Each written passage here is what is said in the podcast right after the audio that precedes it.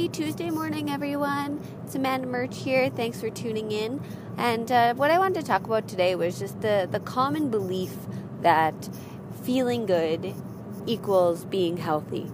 Um, where someone can be feeling good because they don't have any pain, or they don't um, think that they have any sort of symptoms. Yet what we don't know is that their insides are constantly stressed out.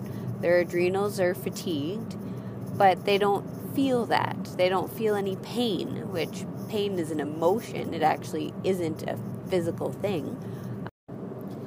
And their thoughts and their mind is just full of negativities, which then can actually turn into feeling that pain again.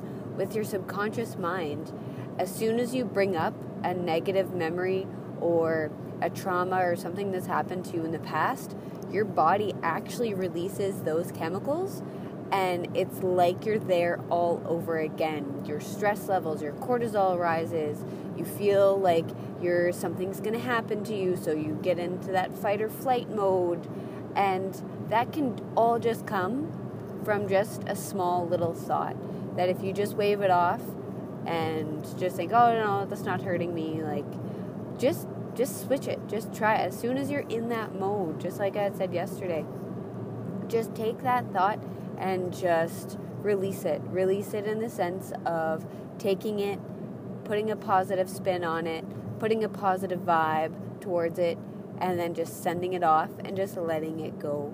Um, there's actually someone who I just met a couple weeks ago who's a great hypnotherapist, um, and he does online sessions. And one of the things that he does is he actually taps into those traumas that happened when you were younger.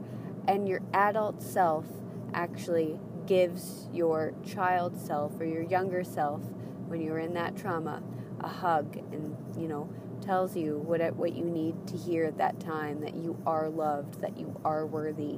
And there's just so cool how something like that, something like that session can then just totally change your thoughts, your patterns, your behaviors, your beliefs. So what I encourage you all to do today um, is just take those nasty thoughts that come into your mind, those negative, nasty, um, negative thoughts, and put a super positive spin on them and write it down. Write down the thoughts that come into your mind that I'm not worth it. I, I, I can't do it. I don't have enough time. Um, any of those negative thoughts, and then put that super positive spin on it so that it's like, I am worthy. I can make time for myself.